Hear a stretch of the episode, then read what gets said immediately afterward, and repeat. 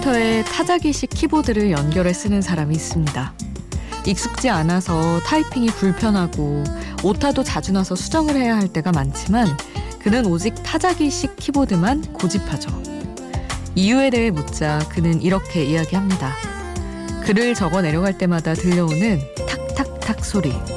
그 둔탁한 소리가 100가지 단점을 다 잊게 한다고요. 혼자가 아닌 시간 비포 선라이즈 김수지입니다.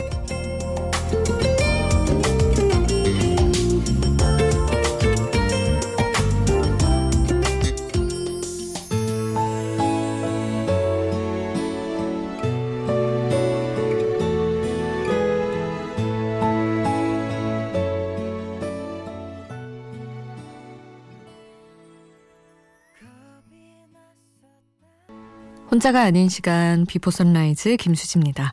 오늘 첫 곡은 박선주의 햇살이 눈부셔 눈물이 난다 였습니다.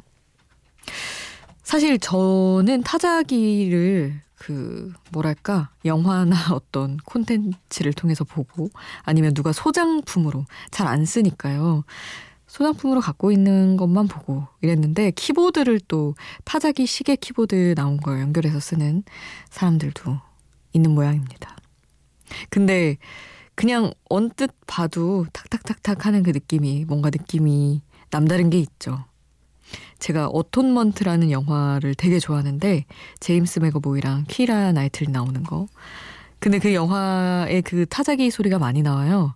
OST에도 아마 그 소리로 시작되는 곡이 있었던 것 같고. 그런데 물론 그 영화는 그 타자기 소리로 시작해서 아, 막 주인공들의 비극과 이런 게 너무 많이 연결이 되지만 되게 낭만적으로 낭만적인 부분도 없지 않은 영화라 그걸 자꾸 떠올리게 되더라고요. 그래서 뭐 어떤 느낌으로 사람들이 이걸 쓰고 싶어 한다 이런 건 너무 알 것 같습니다. 여러분도 그런 거 있으신가요? 사실은 불편하고 굳이 써야 하는 이유가 없는데 여러분이 붙들고 있는 것 또 뭐가 있을까 궁금합니다. 여러분의 이야기는 샵 8000번으로 나눠주세요. 짧은 문자 50원, 긴 문자 100원이고요. 스마트폰 미니 어플, 인터넷 미니 게시판 공짜고요. 저희 홈페이지에도 남겨주실 수 있습니다. 이어서 빌리 어코스티의 소란했던 시절에 함께 할게요.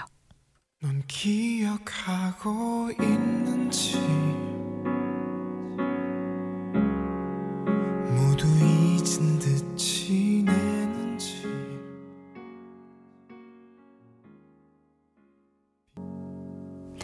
빌리 어코스티의 소란했던 시절에 함께 했습니다. 아, 박현주님, 박기훈님이 재밌는 얘기를 해주셨는데, 2시부터 5시까지 1시간씩 방송되는 Just Pop, 영화음악, 그리고 Before Sunrise 다 너무 좋아하는 프로그램인데, 이 세 프로를 묶어서 통칭하는 말이 있었으면 좋겠어요. Family Day도 늘 제외되던데 섭섭 하셨고요. 그리고 박현주님은 저도 기훈님처럼 이 라인업을 정말 좋아한다며. 아하, 그러시구나. 저도 그 DJ를 맡고 계신 두 작가님을 참 좋아합니다. 아, 진짜 이 세 가지를 묶는 말이 있으면 좋긴 할 것 같아요. 요즘에 홍대 합정 망원 상수를 묶어서 홍합망상이라고 하듯이. 야, 현주님은 외국에 계시면서 한국에 사는 저보다 더 젊은이들의 이런 말을 많이 하시는군요. 홍합망상. 어, FM 영화 음악 Just Pop Before Sunrise 어떻게 해야 되지? 어, 아 너무 이상하네요. 생각해봐도. 여러분이 만들어주세요. 여러분이 더 뭔가 센스 있게 만드실 것 같아요. 한번 어떤 아이디어를 주실까 기다려보겠습니다. 현주님, 홍합망상 얘기하셨으니 뭐 하나 해주시겠죠? 어쨌든 저 Just Pop 신혜린 작가님은 Before Sunrise 예전에 작가 그또 해주셨었고 김세현 작가님은 제가 SNS를 통해 고양이와 강아지 사진을 열심히 보고 있고 영화 음악 대타도 했었고 그래서 알고 있는데 다 너무 좋은 분들인데 제가 이렇게 같이 엮여서 너무 기분이 좋은데요. 감사합니다. 그러면 노래는 웻, 웻, 웻의 Love is all around 그리고 카리나의 Slow Motion 함께 하겠습니다.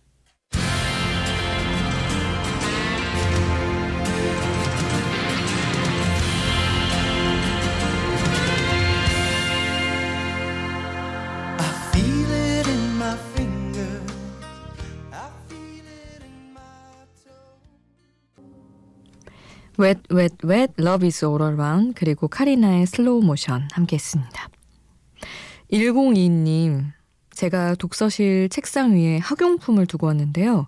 누가 수정 테이프만 쏙 들고 가버렸더군요. 물론 거기 놔두고 온 제 잘못이 크지만 작은 물건이라도 남의 물건에 손대는 사람 정말 나쁜 것 같아요. 그래서 정말 그러면 안 되지만 소심하게나마 내거 훔쳐간 사람 시험 떨어져라 하고 혼자 저주를 퍼부어 봤네요 하셨는데 그러게요. 아 근데 사실 남의 물건 가져가는 거 그게 쏙 좋은 거 아닌데 되게 미신적인 것일 수도 있지만 그렇잖아요. 어떤 불운이 또 나쁜 행동을 하는 거니까 닥칠지 모르고 남이 썼던 물건을 넘겨받아 쓰는 것도 굉장히 조심스러운 건데 사실은 음 하물며 이렇게 가져간 거는 위험하죠. 아 우리나라는 사실은 되게 물건 놓고 가도 잘 지켜지는 편이잖아요. 관심 없는 사람도 많고, 뭐 유럽 가면은 그냥 세워둔 캐리어도 쓱 가져가고, 우리나라 카페에서 어, 이것 좀 잠깐 봐주세요 하면은 사실은 노트북도 놓고 하고 뭐 별거 다 놓고 갈 수 있지만 다른 나라는 그게 잘 안 된다면서요. 어쨌든 우리 1022님이 많은 걸 잃어버리신 거는 너무 아쉽지만 그래도 어쨌든 혹시 모를 상황을 대비하여 앞으로는 조금 더 아휴, 신경을 쓰시긴 해야겠네요. 시험도 앞두고 있는데. 자, 그러면은 노래를 조지의 바라봐줘요. 듣겠습니다.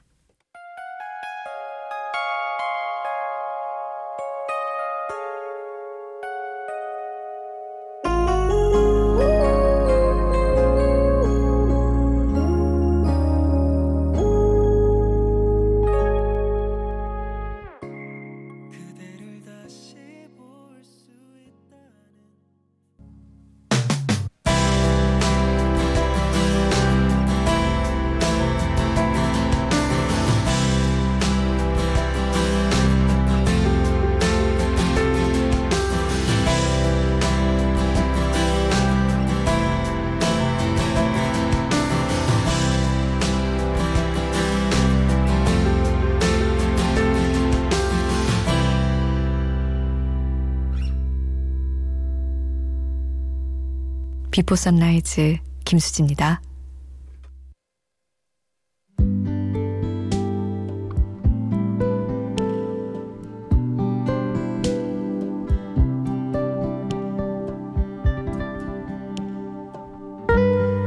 누군가 다가온다.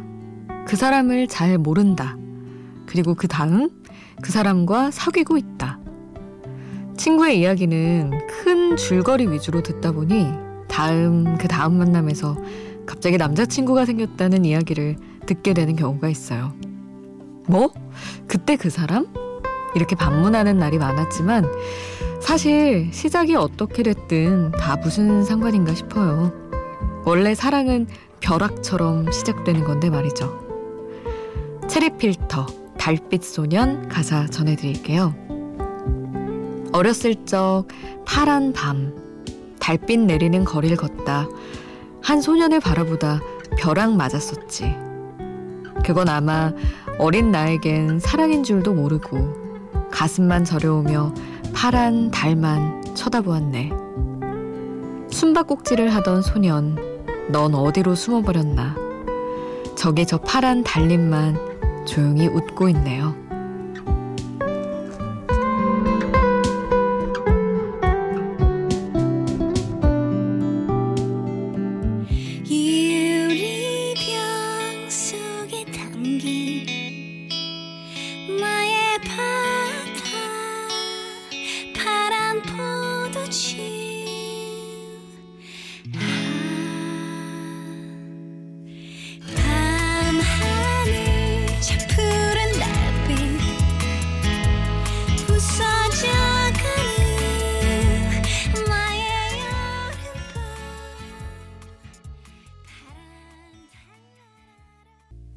가사와 함께 듣는 노래 체리필터의 달빛 소년 함께 하셨습니다. 어, 사실 제목을 보고 음? 이런 노래가 있었나? 오리날다랑 낭만고양이 말고 이게 또 있었나? 하고 가사를 봤더니 순간 다 부를 수 있겠더라고요. 그래서 어, 체리 필터 역시 그냥 아는 노래가 많았구나. 역시 그 생각을 했습니다. 너무 예쁜 가사더라고요. 파란 밤, 달빛, 그리고 막 벼락 맞고 파란 달 쳐다보고 소년. 하여튼 예쁘고 사랑에 대해서 이렇게 표현한 게 마음에 들어서 여러분과 또 나눴습니다. 어, 조지 해리슨의 My Sweet Lord 이어서 함께 하고요. 피오나 애플의 Across the Universe 이 곡도 함께 할게요.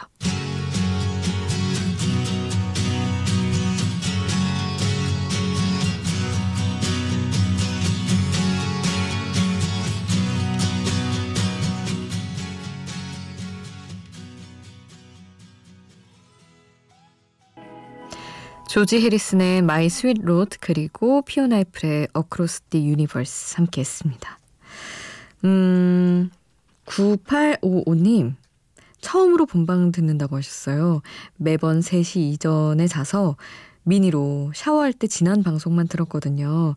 어, 공부하다가, 아, 공부를 늦게까지 하다 잔다고 고2, 곧 고3인데 시험이 한 달도 안 남았어요. 수능은 1년도 안 남았네요. 하셨는데, 아유, 그렇군요. 시험, 매번 돌아오는 이 시험. 수능 1년이면은 그래도 이렇게 뭔가 해볼 수 있는 그런 시간대 아닌가요? 저도 막 진짜 올인해서 공부한다 이거는 딱 고3으로 넘어가는 겨울방학 때? 아, 너무 늦게 시작했나? 그래서 못 봤나? 그런 생각이 들긴 하지만 많은 것을 바꿀 수 있는 시간이니까 너무 긴장되겠네요. 이제 올해 가면은 고3이라는 생각에 우리 9855님 응원하겠습니다. 아유, 늦게까지 공부하느라 만나는 날이 왠지 더 많아질 것 같네요, 앞으로. 자, 노래는 아이유의 비밀의 화원 이어서 보내드릴게요.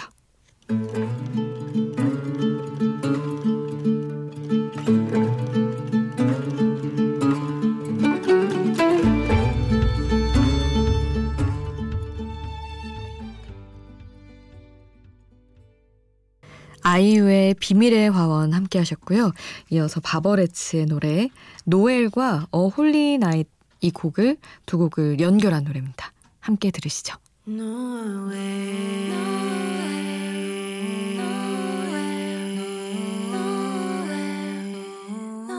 The first Noel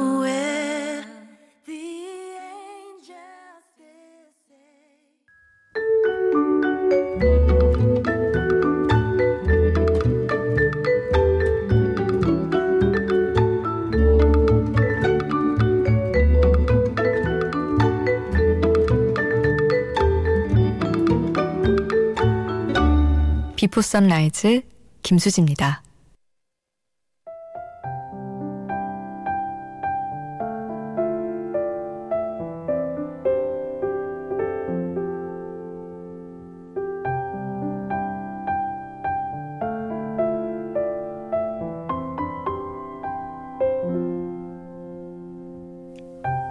이제 2019년도 한 달 정도밖에 안 남았어요.